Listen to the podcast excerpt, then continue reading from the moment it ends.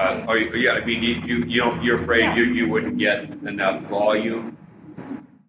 You're- I'd be happy to. Take a picture. Connie's not here now. so. Not on yet, so.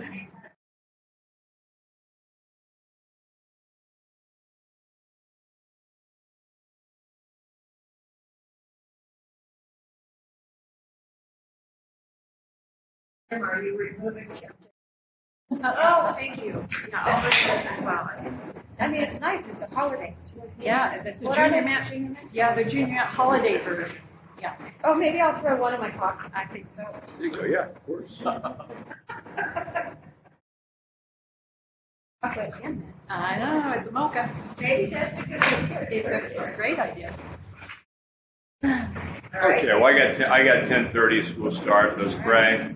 Bless the Lord who's caused all holy scriptures to be written for our learning. Grant we may in such wise hear them, read, mark, learn, and inwardly digest them.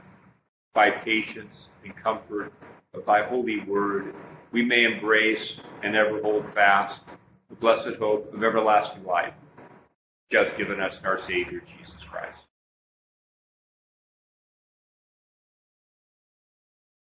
So we are at, at uh, James 5, and it, it, it just occurred to me every time I read James again.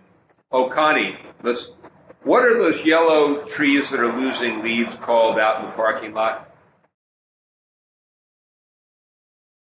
Carol wanted to know, and, and I, if, if I don't ask what's on my mind. I can't hear you, you're muted. Let's see if we can unmute you.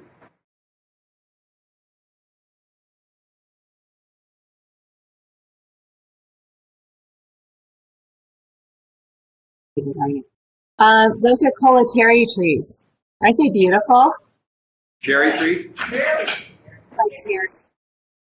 I send me a chat with the with the spelling of that. It was a little uh, muffled in the in the speech. Oh, okay. So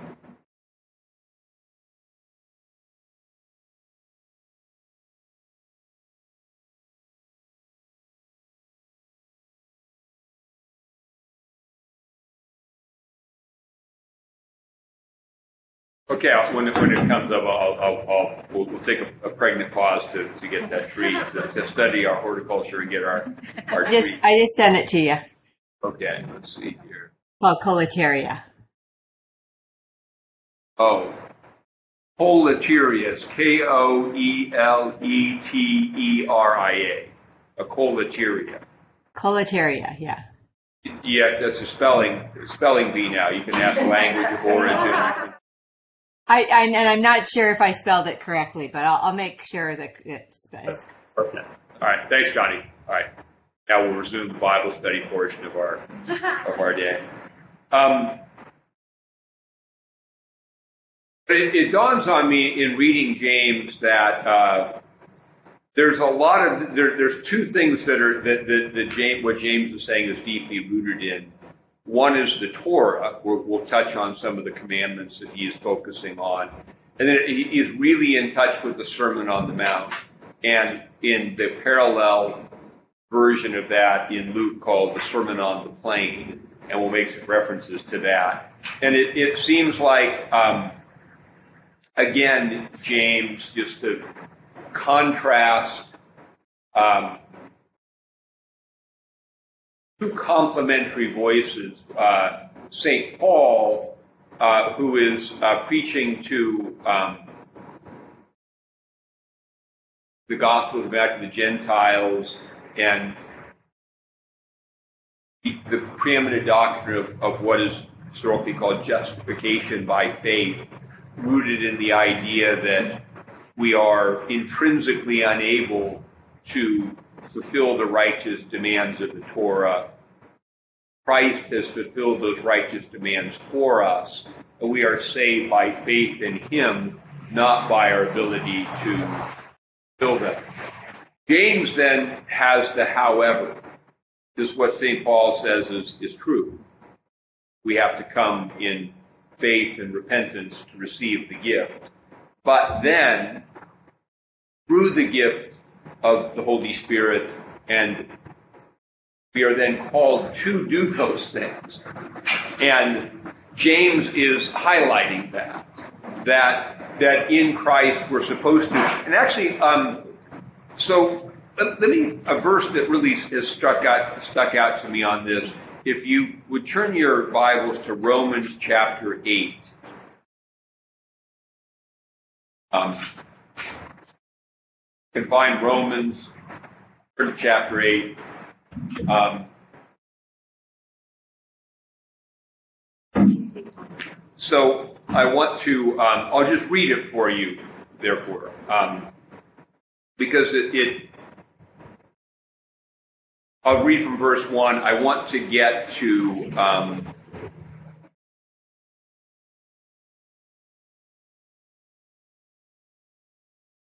I want to get to verse 4, but we'll get the backdrop for it. He writes, There is therefore now no condemnation to those who are in Christ Jesus, who do not walk according to the flesh, but according to the Spirit. Now, it's an interesting thing there no condemnation, forgiven and free from sin, but he connects that with a way of life. Don't, who don't live in the old dominion of the flesh, in which we strive to keep commandments and always fail and end up guilty and subject to death. But now we live in the new dispensation of the Spirit, the baptismal gift, in which we begin by acknowledging that we can't fill the, the demands. We receive the gift of forgiveness and the strengthening gifts of the Spirit, which then enable us to go out and love in a new way. And we're not we're not we're not and so that the so we're, we're so we can we can um, so let's just respond so no condemnation for those who do not walk according to the flesh but according to the spirit. For the law of the spirit of life in Christ Jesus has made me free from the law of sin and death law of the spirit of life is is just what I said the spirit forgives us and gives us life so we're free from sin, free to live in a new way. The law of sin and death was you sin and you die. so, but the, but let's go on then. Now, living in the Spirit, and and and Saint Paul isn't really at odds with Saint James on this. Um, he says what the law could not do, in that it was weak through the flesh, God did by sending His own Son in the likeness of sinful flesh on account of sin. He condemns sin in the flesh. But this is the this is the verse I want to highlight that the righteous requirement of the law might be fulfilled in us who do not walk according to the flesh but according to the spirit. And what St. Paul is suggesting here is that the gift of the Spirit enables us to begin to fulfill the law of love, which fulfills the law not perfectly or without stumbling. Uh, we, we fulfill it progressively, we grow in love, but there's a real ability to now begin to do because we're free from sin. We're free from condemnation. This is what happens we come to the altar. We experience again the gift. Now let's go do the good work. We, we're free to do that. We're not captive. We're not condemned. We're, we're free. That's the idea, living in the Spirit. So now you can. And so James is really focusing on now, but you have to do this. You don't get to say, "All oh, my sins are forgiven." Doesn't really matter what I do because God loves me no matter what. Those are truths, but they're only half of the truth. It, it, there's a corresponding, you know, it's it's and, and it's throughout the scriptures. You see everywhere the woman caught in adultery in, in John 8. Neither do I condemn you. Now, don't go, go, sin no more. Stop it.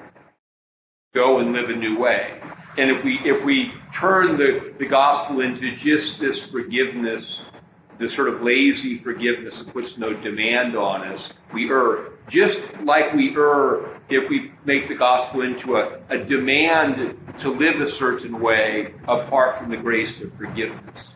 They both need to be held in balance. And so St. Paul emphasizes more the grace, and James emphasizes more the demand. Uh, and that, that reflects James' very intrinsically Jewish setting, you know, of a, of a Jewish rabbinic. Uh, uh, but he, he's, he, he's making the point that that again that, that, that, even Jesus said, and this is why I, I, feel like James really echoes the Sermon on the Mount, that that Jesus I didn't come to do away with the law and the prophets, the Torah and the prophets. I came to fulfill them. And so James is now asking us to, to rise up to that higher level of obedience uh, from the heart of the true meaning in the spirit of the commandments, not mere an outward obedience to the Pharisees. So, so now we'll jump back. Let's go back to James five now, and we'll, we'll just jump in and we'll, we'll, touch base on a few of these points.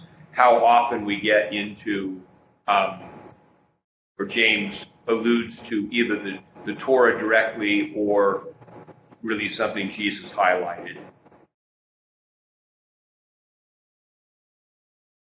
So, chapter 5, verse 1. Come now, you rich, weep and howl for your miseries that are coming upon you. Your riches are corrupted, and your garments are moth eaten. Your gold and silver are corroded, and their corrosion will be a witness against you, and will eat flesh like fire. Heaped up treasure in the last days. Indeed, the wages of the laborers who mowed your fields, which you kept back by fraud, cry out. The cries of the reapers have reached the ears of the Lord of Sabaoth. You have lived, I'm going to read the whole section. You have lived in luxury on earth. Excuse me. You have lived on the earth in pleasure and luxury, and have fattened your hearts as in a day of slaughter. You have condemned, you have murdered the just, he does not resist you. Now,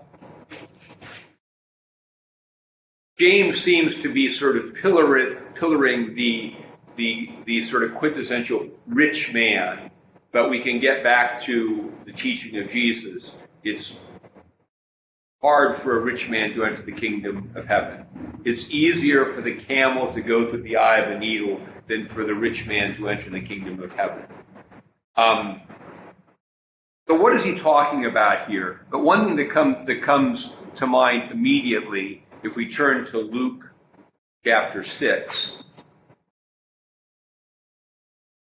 I'm going to make you turn a little bit today, or you can just listen because I'll read it for you. You don't, you don't, don't have to go there. Luke 6:24. Um, Jesus writes in Luke, or Jesus, Jesus says in Luke 6:24, "But woe to you who are rich, for you have received your consolation. Woe to you who are full, for you shall hunger. Woe to you who laugh now, you shall mourn and weep. Woe to you when all men speak well of you." for so did their fathers to the false prophets.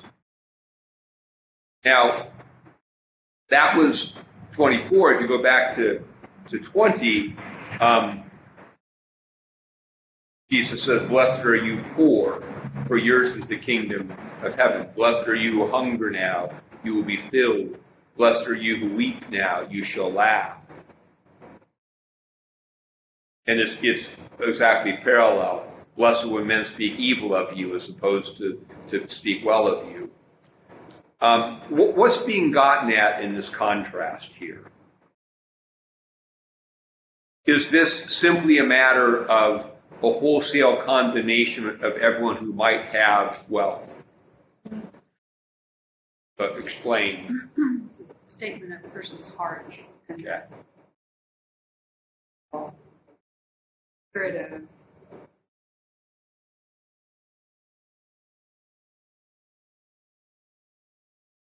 on the throne of your heart. So, so what, what would what would in Jesus' um, teaching and in James as well here characterize the rich man? What's that?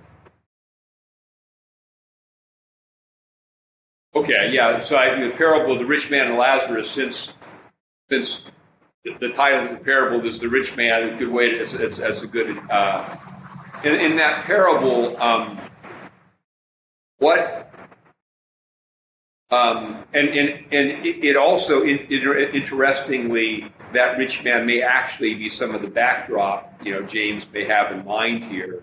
Because if you say you've lived on the earth in pleasure and luxury, you have fattened your hearts. And also the rich man that, I mean, not the rich man, but the man that comes before Jesus. You can be rich in this religious personality and be like, oh, I'm so glad I'm not like this tax collector. I've done this and this, and I fast, maybe that. So it's like, you can Well, be there, there so, could be that too, but let's stay, let's stay here. We've talked, he's clearly talking about, about the, the danger of, of, of material wealth Oh, here. okay. Because this rich Sufficiency because they're self-sufficient. Yeah. Okay. So so what what is it? Let, let's look at, at what happens. What what is um, characterizing? So he he talks about the rich. The, the, the corrupted, garments moth eaten, gold and silver corroded. And I think the idea here is someone who trusts in this kind of wealth and actually, there's another. Let me just read this other uh, passage from from that came to mind here, because I think these these verses.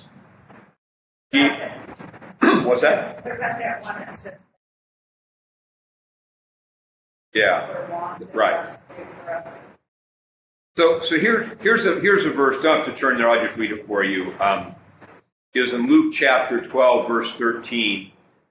Then one from the crowd said to him, Teacher, tell my brother to divide the inheritance with me. But he said to him, Man, who made me a judge or an arbiter over you? And he said to them, Take heed and beware of covetousness, for one's life does not consist in the abundance of the things he possesses. And he spoke a parable to them, saying, The ground of a certain rich man yielded plenty, plentifully. And he thought within himself, saying, What shall I do since I have no room to store my crops? So he said, I will do this. I will pull down my barns and build greater barns. And there I will store all my crops and my goods. And I will say to my soul, Soul, you have many goods laid up for many years. Take your ease, eat, drink, and be merry. But God said to him, Fool, this night your soul will be required of you. Then whose will those things be which you have provided? So is he who lays up treasure for himself and is not rich towards God. So what, what is lacking in that rich man and and sort of the, the rich man that James kind of is is is referring to? Not generous. I mean, there's no. Uh, so part part of the the idea of abundance, in Jesus is pretty clear about this. That um, and St. Paul says as much that um, he, he exhorts us to labor productively, so that we may have something left over to give to people in need. So the idea of generosity is taking the abundance and being generous. The purpose of having more than we need is to give.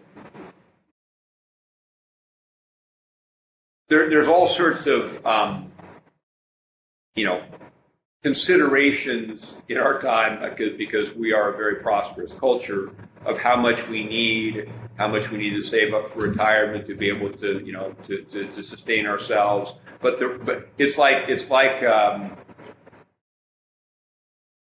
it's like the principle we talked about earlier about making kids go to church. There's a principle. Know, we, we, we should be generous with what we have extra. Well, what's that mean? What's the rule? Well, that's what you have to, in the spirit, pray about and decide and, and make provision for. You know, but but the but the movement to generosity that when you find you're you're you're receiving an abundance, the fir- a first get a first thought rather than just let me build a bigger barn should be what good can I do with this? There's a need here. There's something. Uh, um, what, what, what can, how can I help somebody? Because that's the purpose of having the abundance. And I think this is a problem in our culture which values wealth as an end in and of itself. You know, we, we have, um,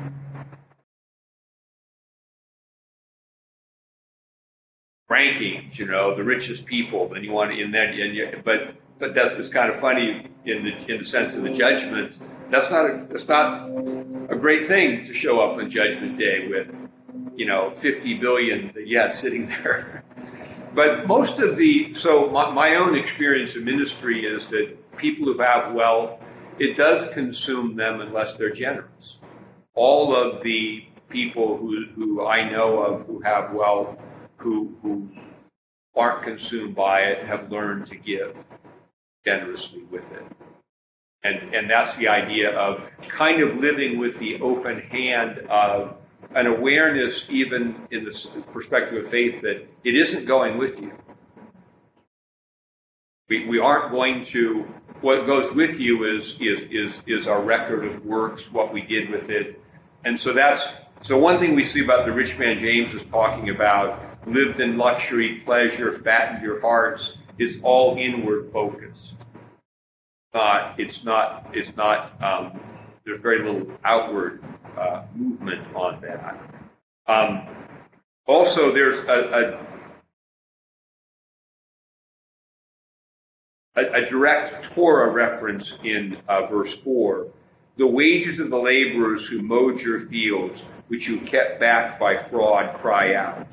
And the cries of the reapers have reached the ears of the Lord of Sabaoth.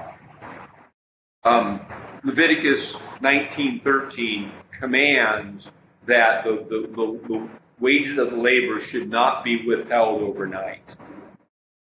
Pay because the laborer lives off of that, and so um, this so this is that's a, a, a specific um,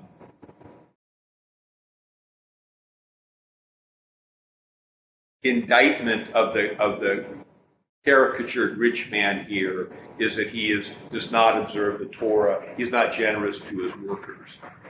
And that's also something too, just in the general sense of of how we approach business and, and workers.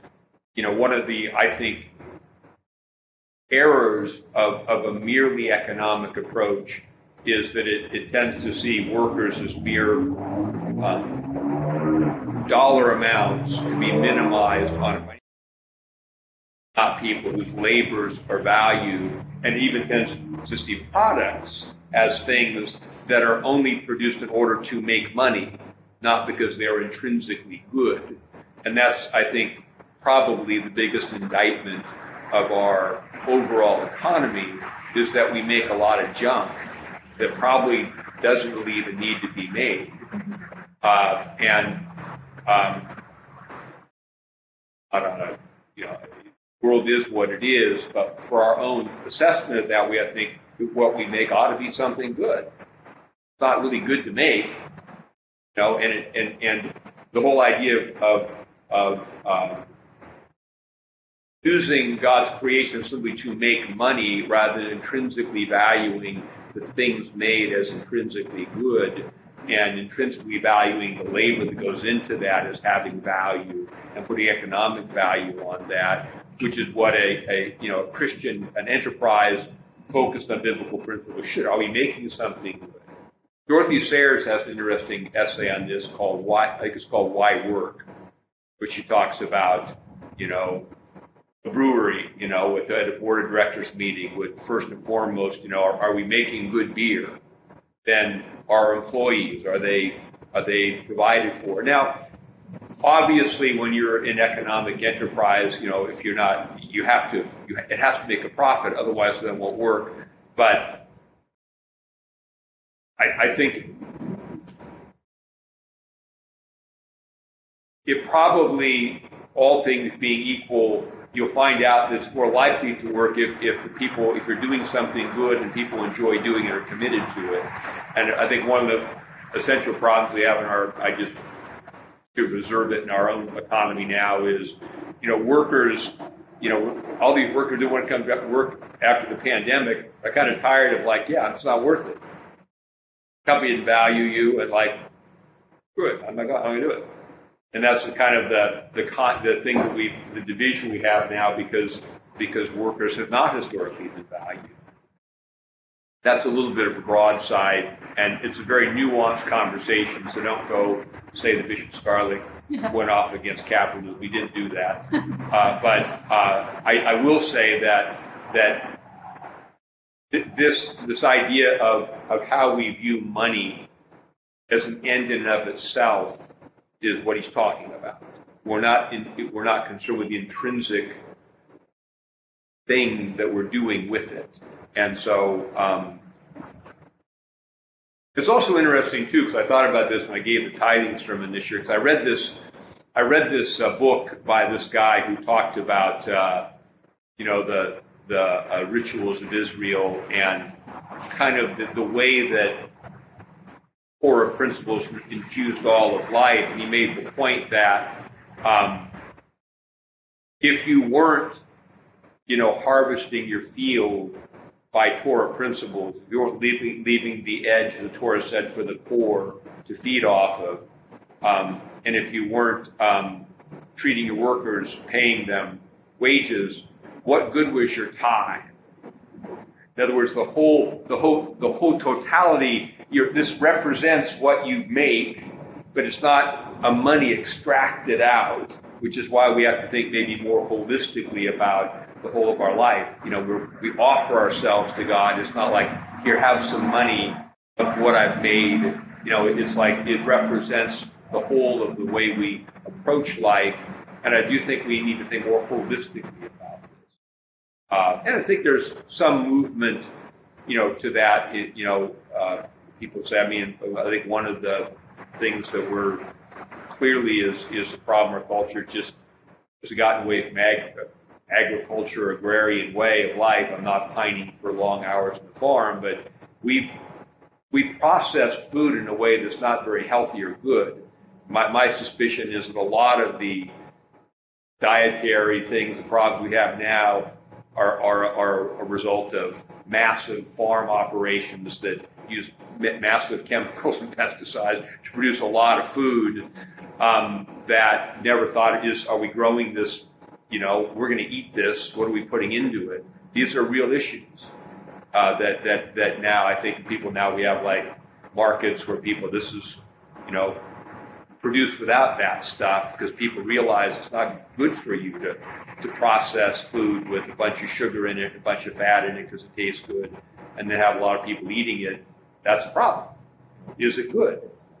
And part of the problem too, I think, is the idea that that my own sense of of communal connectedness was, you know, I think once upon a time the people who are making the food were also eating that same food we have a, a situation where people who make it don't eat it.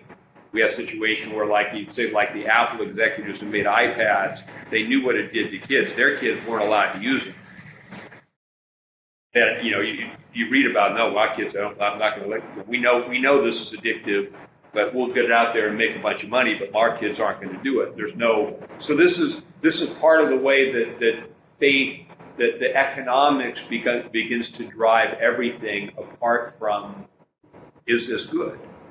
And that's, I think, the essential problem of of wealth when it's an end in and of itself and not. Um, Jesus said, "Seek first the kingdom, and all these things will be added." The Torah envisions a very prosperous Israel. You seek first the kingdom, you do the things God said to do, you honor Him, you love each other, and God sends the rain, and it's all great. The, the, the danger Israel ran into is like it all became great. Oh, it's all great. And then you begin to, oh, yeah, well, do I, do I really want to pay God what He's supposed to get? Do I really want to do this? I can make more money by, you know, and that's the temptation where we begin to drift away from from seeking first the kingdom and we digress into. So I think those are the kind of things that are caught up in this in this sort of broadside against the rich man here. But clearly, the Torah he withheld the, the wages, uh, and these these um, and what he says something interesting there. The, the, the, cries of the laborer have reached the ears of the Lord of harvest. um, it, it, it's almost uh, even in, in the Exodus there is um, passage where Israel's cries and bondage in Egypt have reached God. God listens to the cry of injustice. He is slow and patient, and sometimes it takes a while for that to, to come to pass. And that's the point is for, for we don't want to be somebody who, by our treatment of people, is or are participating in that kind of injustice would become an oppressor and not someone who's on the side of the people that God is is supporting.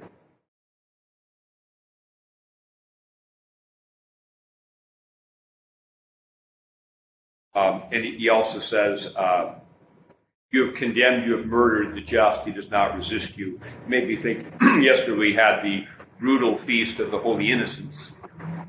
Uh, the, all the baby boys in Bethlehem, um, two years old and younger, who were killed by Herod, uh, murdered the just, the innocents.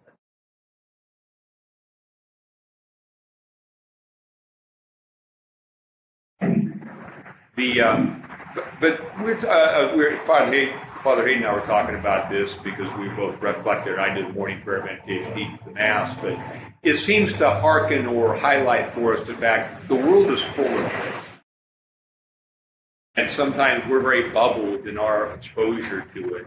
But all around the world, the innocent are getting hammered, and it's usually the young. And in our own culture, with with uh, with the practice of abortion on demand, young, the unborn. These these are these are significant things. So I think Holy Innocents simply highlights that larger reality, and I think it's it's one of the dangers of um, being too bubbled.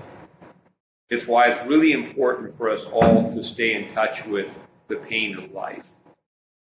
Um, I've always valued, you know, I mean, we, we all, all of us have a certain amount of in touchness with the pain of life, but there's a certain sense in which we have enough things to kill the pain and hide it and cover it up. But to be in touch with real poverty, where you're in, where people who are, it's a, it's um, it reminds us that this is the way the world is more than it is the way we experience it. And, um, and it is what helps detach us a little bit from the idea that simply material prosperity here is some paradise we, that can be sustained. It can't be. Even because of some of the things we've talked about, even our economic thing is a pretty much, I mean, this is, this is only the opinion of the of the speaker and not necessarily one, but it's it's a we, we, it's a house of cards. I mean,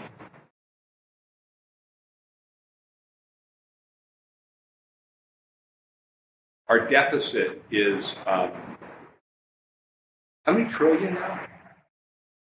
Huh? One point seven. Trillion is the deficit.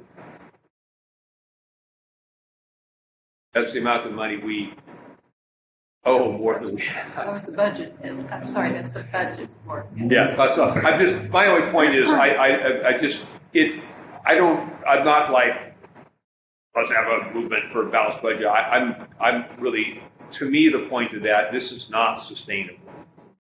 This world is not sustainable or perfectible. It should bring us back to, we certainly don't want it to collapse all around us. That's why we pray for the government, for rulers to maintain justice, to you know, we don't want it to fall apart, but it's not sustainable. And realizing it's not sustainable detaches us from faith and that, that kind of comfort and reminds us, yeah, waiting for the Lord to come.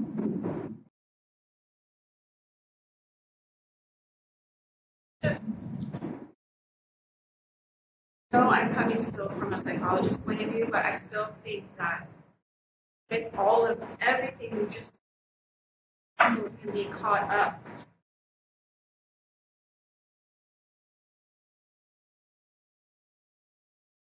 Up on them, like if I was a famous actor or actress and like just rest on that instead of being generous. These are gifts God gave us, and just so full of ourselves, like we can be full of our riches, and make that an end goal, like you were saying. It's not an end itself. It's just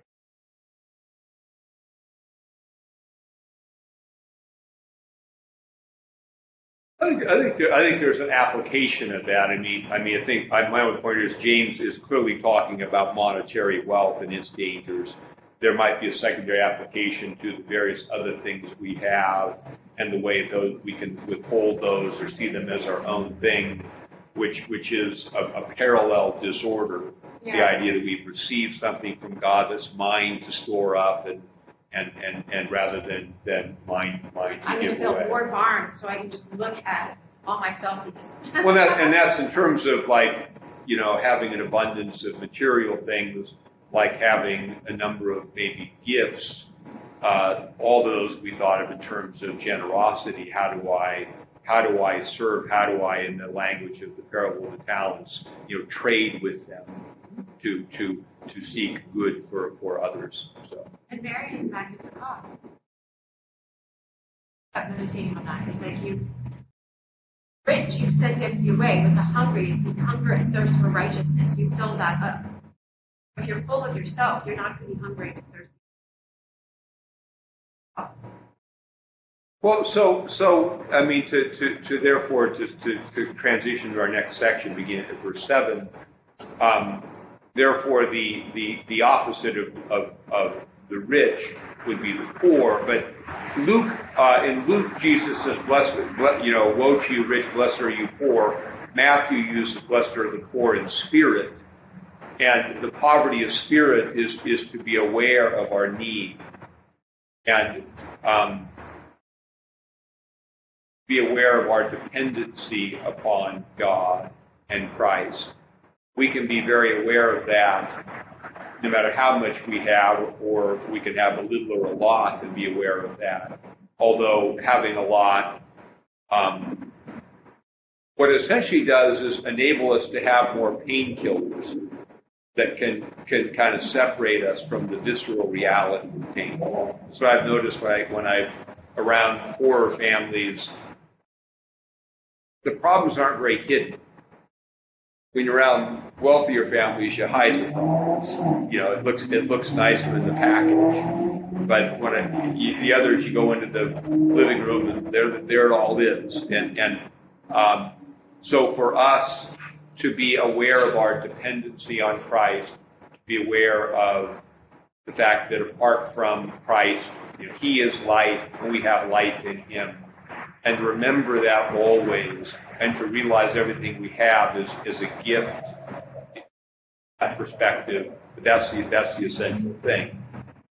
So he says in verse seven, "Therefore be patient, brethren, until the coming of the Lord." So notice again that James, like virtually every New Testament author, sees the goal of the Christian life as waiting for the coming of the Lord. The Greek word here is called the parousia, um, the coming of the Lord. So what he's doing is he's saying he's having this contrast between those who trust in their riches and are storing it up and ignoring their workers and, and the poor. It looks like things are going well, like that guy at Bill Barnes, but a day is coming of accountability. And on the other hand, and we should remember here in context that James is likely writing to extremely poor Christians in Jerusalem, who the early Christians were persecuted heavily by the uh, Jewish establishment just like Jesus was. James himself, as you remember, we started the epistle, was martyred by being pushed off the pinnacle of the temple when he stood up for Jesus. So, so you're talking about a community that's that's um, that's poor, that's marginalized, that probably has trouble entering economically into uh, the culture because it's it's controlled a lot by the Jewish powers to be. So there's that. Th- this teaching is is certainly of James should be understood in the light of that first century setting as well. To be patient. It, it may look a certain way now, but it's going to look different then. See how the farmer waits for the precious fruit of the earth, waiting patiently for it until it receives the early and latter rain. You also be patient. Establish your hearts. The coming of the Lord is at hand. Now, this agrarian image is, is significant because um, judgment is on one level described as a harvest, where where the, and we see the fruits. And so, what you the, the whole point here would be um, the the the caricatured rich man is doing this, but he's not producing any fruit that lasts. So when the Lord comes, it will be revealed to be nothing. But you be patient in prayer and good works and in love, because that's producing fruit like a patient farmer. And when the Lord comes, that will be revealed and, and rewarded. Establish church, the coming of the Lord is at hand. And that is that same language that uh, we, we have with uh, you know John the Baptist, repent, the kingdom of heaven is at hand, which always has that tension between Christ being near and also not being quite here yet. It also is the point of the Lord being at hand that not all the judgments of Christ take place only when he comes again. That is, you see historical judgments where over the course of time, people who trust in their wealth as an end of life tend to, to get, that, that tends to come home to roost. Those who patiently endure in doing what is right tend to see some kind of reward for that patient endurance. Because the Lord is at hand.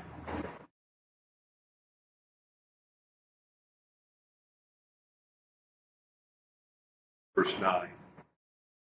Do not grumble against one another, brethren, lest you be condemned. There's an Old Testament word that means the same thing. What's it called? Our, our famous wilderness word. Murmur. Murmur. Wilderness. And this is another thing that comes, uh, seems to me, right from the Sermon on the Mount. What did Jesus say?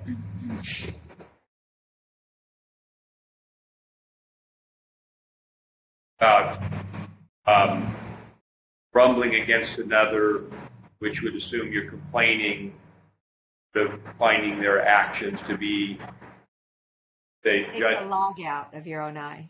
Take There the was log. a judge not lest you be judged. Do not grumble lest you be condemned. So this this is kind of the same kind of thing as don't. Um, and this is something, of course, that sounds like a like a you know attractive principle, but of course, in a community, we all have a tendency to grumble. We all have somebody who we look at and say, "Man, what are they doing that for?" Set me right on that. Brought my mother-in-law one time. I just, I got to see that was all my own stuff that I kept seeing her. Like, oh, I thought he was gonna bring me out, and he ended up he turned it on me, but not in a bad way because I was ready to hear it. I'm like, why would you go to a place where you thought someone was gonna like we were both gonna attack her and really eliminating. So, so the, the grumbling against another um,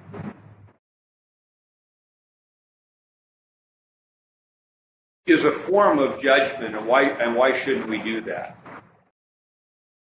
Huh?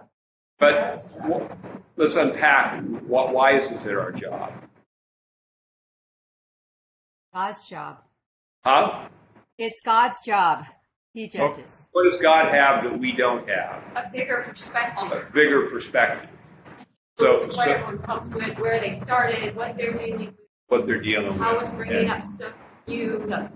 So, so we're passing a summary judgment because we're irritated by something. We have no idea what's going on in a person's life, where it came from.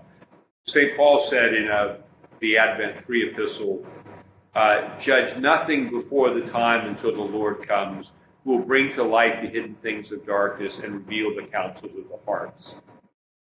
That's, that's, that's what he can judge. This is what's really going on here. And we, we take a snippet. So we, we, we ought to be aware we don't really know what's going on. And also, other people are doing that to us, and they don't know what's going on with us either. And we don't want that. So we want to, to, to, to be generous to them as we like to have, you know, forgive us our trespasses as we forgive those who trespass against us. That's the free flow of grace. Um, beware of grumbling. Behold, the judge is standing at the door, which is interesting. Because he, that, there's re- that Revelation passage, behold, the stands at the door and knock, which, like, oh, open the door and I'll come in, yeah, we'll eat. Here he's standing at the door like, hey, do I hear grumbling? Here, so there's two, two ways he stands at the door.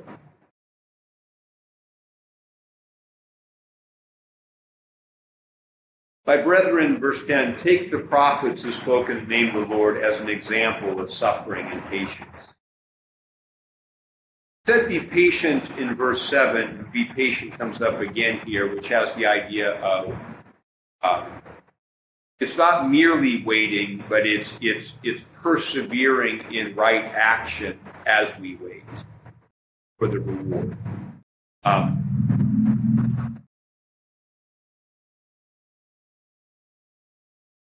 that's kind of what we do in faith. Faith being being the evidence of things not seen, that we we, we continue in, in prayer, trying to love as we're supposed to love, even though um, it doesn't seem to produce anything in the moment. Be patient, continue. We know it. We know. We trust in the Lord to reward us. And we remember, uh, I, I, think that it's important that trust, and that's how we're saved by faith, that is, trusting in Christ, that enables us to move forward and live faithfully, even though we don't see it all right now. Um, should always be thought of in terms of, of, of the lack of faith that was in the garden, biblically. Adam and Eve didn't in the moment, they're overwhelmed by the anxiety, the temptation the moment. I didn't trust that if they just did what God said, it'd work out okay. So we have to, we have to be we have to realize that the temptation to to not persevere and instead to seek some short-term fix, the timeless temptation, we have to resist it, and, and that's why he talks about patience or perseverance uh, continually. The Bible continually talks about that. So the prophets who spoke in the name of the Lord as an example of suffering and patience. It's interesting there, he Hebrews talks about Jesus as the example, but here the prophets, because they're a little bit more like us, they're ordinary people. He's human, you know, so that they continued on in the face of opposition. And I think, again, probably we should situate James' teaching here very much in that first century Jerusalem church, where the early church is a prophetic witness for Jesus, being heavily opposed, standing in that opposition. And uh, so they should take a look at the prophets as an example. Indeed, we count those we count them blessed who endure. Continue to the end. Jesus said, He who endures to the end will be saved. You have heard of the perseverance of Job and have seen the end intended by the Lord, that the Lord is very compassionate and merciful. Now, the example of Job is an interesting thing there. Uh, why? Well, why, why do I say that? How, I mean, if you read Job, part of his speech doesn't seem very patient. He persevered. What did he persevere in doing? What in, in something? What is if you if you what did he demand? What was his all of his ongoing prayer was certainly a, a sort of demand. Why? Yeah, but, but even though the prayer, the demand, show up and judge here, he was holding on to his prayer. He was looking for God to come. And, and then God came. Job off, you know, okay, get it. But, so even though, my, I guess my point is that wrestling with God in prayer, because you don't understand, is not being impatient. That is what patience is wrestling with God in prayer. And going through the agonies of how you understand what's going on in your life in the light of, of in the light of your faith when you don't always get it. But you know what we don't let go of is of, of the prayer. The prayer itself is the thing we're holding on to. Just me what you said last week too about not running away. That Job stayed in relationship, willing to duke it out, so to speak. He was willing to just say what was on his heart, what was on his mind, but he didn't run away. He didn't run away, no. Yeah. And he sat there with his persecutors Yeah. who, who were telling him, this happened because you're bad. You did something bad. That's my takeaway. I think that's right, and I think that, that because we we, we um, uh, this is so much of what James and John before him were saying are understood as very communal realities. We stay in our prayer with God. We stay in the community where we're likely to grumble, but no, we're going to stay here. We're going to try to love. That's our vocation. Not exactly not run away from it. The reward will be there at the end.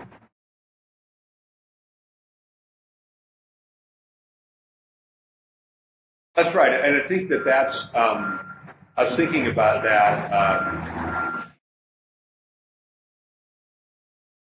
that he really, he there certainly is a um, demonic aspect to Gethsemane, but it also seems to me that Gethsemane is is very much about the flesh.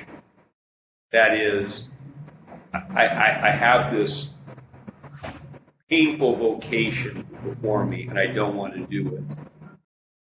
And he he surrenders his flesh to that vocation, the, the human, the human. He, he, he surrenders to, to God's call, whereas the temptation for us is, I'm uncomfortable, I want out of here. Think of it too in terms of the witness of the church in Jerusalem during this time. We went to Jerusalem not long ago with the Armenian contingency. The Armenians stay because of their Christian faith. I, the Orthodox Jews who oppose the Armenian Christians anyway, and they will take the cross off the bishop with a and rip it off. So there's still the continuation of the witness.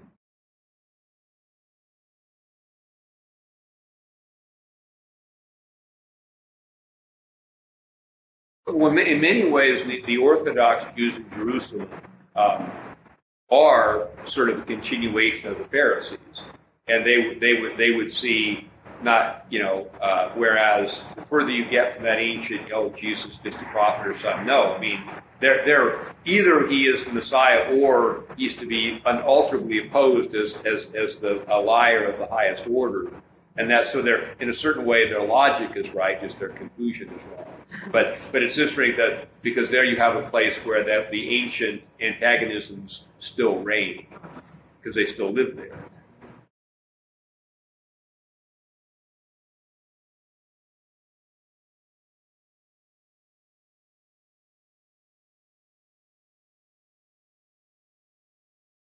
Twelve. But of all, above all, my brethren, do not swear either by heaven or by earth with any other oath. Let your yes be yes and your no, no, lest you fall into judgment. Also echoes Jesus. Swear by this, don't by that. So, in other words, as followers of Christ, we should just say what we mean and mean what we say. And if we're having to make an oath, usually when someone says they have to swear on a stack of Bibles or I promise, you know, it's like you're lying. Why would you? Why would you have to? The harder someone protests they're telling the truth, the more likely they are to be not telling the truth.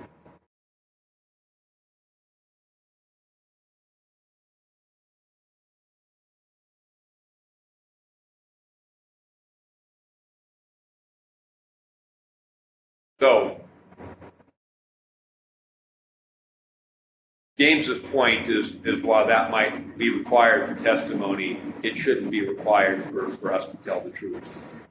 But as though if the Bible weren't there, we would have said something else. Verse 13. Any among you suffering, let him pray. Is anyone cheerful? Let him sing psalms. Is any among you sick? Let him call for the elders of the church and let them pray over him, anointing him with oil in the name of the Lord. And the prayer of faith will save the sick, and the Lord will raise him up. And if has committed sins, he will be forgiven. But what seems to be indicated in this series of verses is that um, exhortation to live every state of life in reference to God. So you're suffering, you pray. Pray and wait. Um, if you're cheerful, are things going well? Remember to, to praise God, to sing psalms and hymns and prayers of thanksgiving. Everything is in relationship to God. Um, the sick, um, this kind of is, is a verse that uh, gives an indication of the, the ancient practice of anointing with oil for healing, which we do when we anoint people and pray for healing. Um, the elders, uh, the word is presbyter, which became priests, so this will be the, the elders are essentially what, what were later the priests. We, we pray in the, anointing them. And the prayer is, is there's some ambiguous language in the prayer of faith will save the sick. It's not clear whether um, the saving uh, and the raising them up is complete healing or, or eternal salvation or some of both and his sins will be forgiven. Um, I should note that when we anoint with oil for healing, um, not every time that we do that, this, this does result in the removal, the complete removal of the sickness we're praying for. But the essence of it is to, um, there's always some measure of healing on the level of James talking about here. Saving us, raising us up, bringing forgiveness. And it's a way of, as it were, um, in, in harmony with all the verses that came before, bringing the sickness into the kingdom asking for healing, asking for God's presence in it, what He will do with it, how we will work in our lives through it, so that however, whatever it is with the, the sickness, we will we will experience it through the kingdom. And that's what unction should help us to do. We pray for some relief, but whatever it is, we'll, we'll have a, a greater measure of God's presence in it.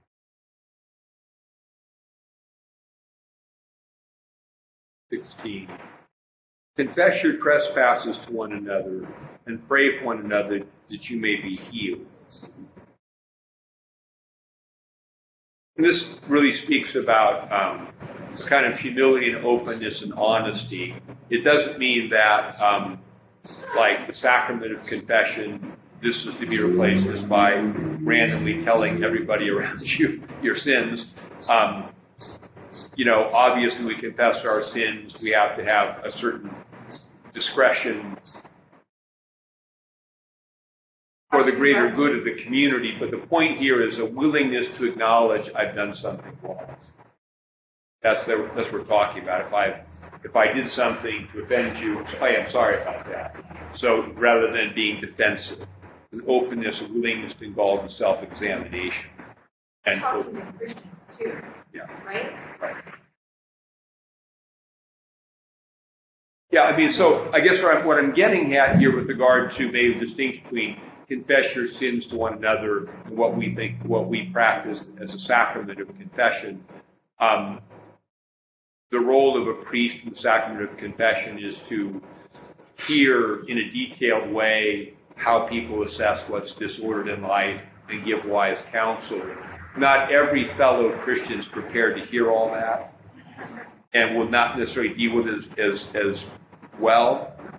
Um, for example, if we really confess everything to one another, we might get, oh, don't worry about that, God forgives you, and not maybe give some wise counsel, or you might get, you did what? So, the confess your sins to one another is an exhortation to humility and openness, a willingness that I was wrong.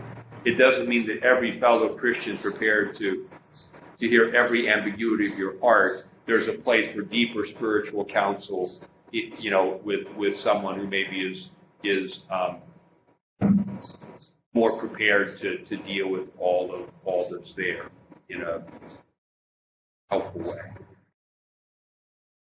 Um, the effective, fervent prayer of a righteous man avails much. Elijah was a man with a nature like ours. He prayed earnestly that it would not rain. It did not rain on the land for three years and six months. He prayed again, and the heaven gave rain, and the earth produced fruit.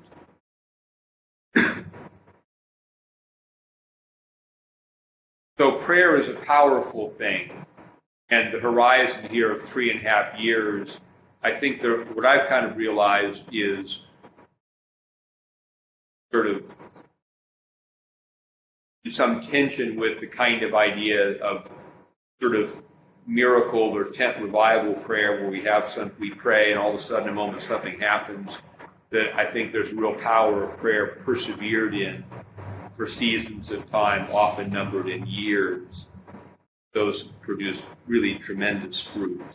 And, and I think that's how we should think of it. The effective, fervent prayer of righteous man avails much. We, we persevere in that prayer and we see how God works, how that that uh, fruitful over time. Brethren, if any among you wanders from the truth and someone turns him back, let him know that he who turns a sinner from the error of his way will save a soul from death and cover a multitude of sins. So this this is like compassion for an erring brother or sister. Um, which, which I, I, suppose we could contrast with we see see somebody who's doing the wrong thing, we could immediately judge. We might want to go first say, "Hey, heard about you. Doesn't look good." Right away, if we can bring something back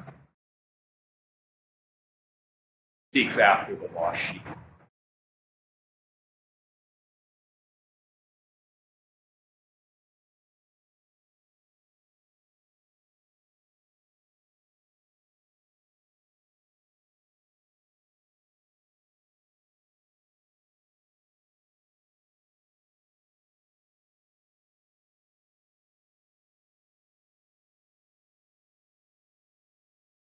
But at least they're there. should, should I ever so choose, I know they'll be there, yeah. Yeah.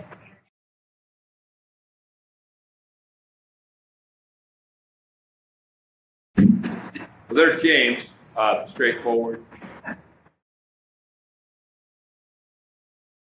I think a lot of has had to be about living everything in, in reference to the kingdom of God.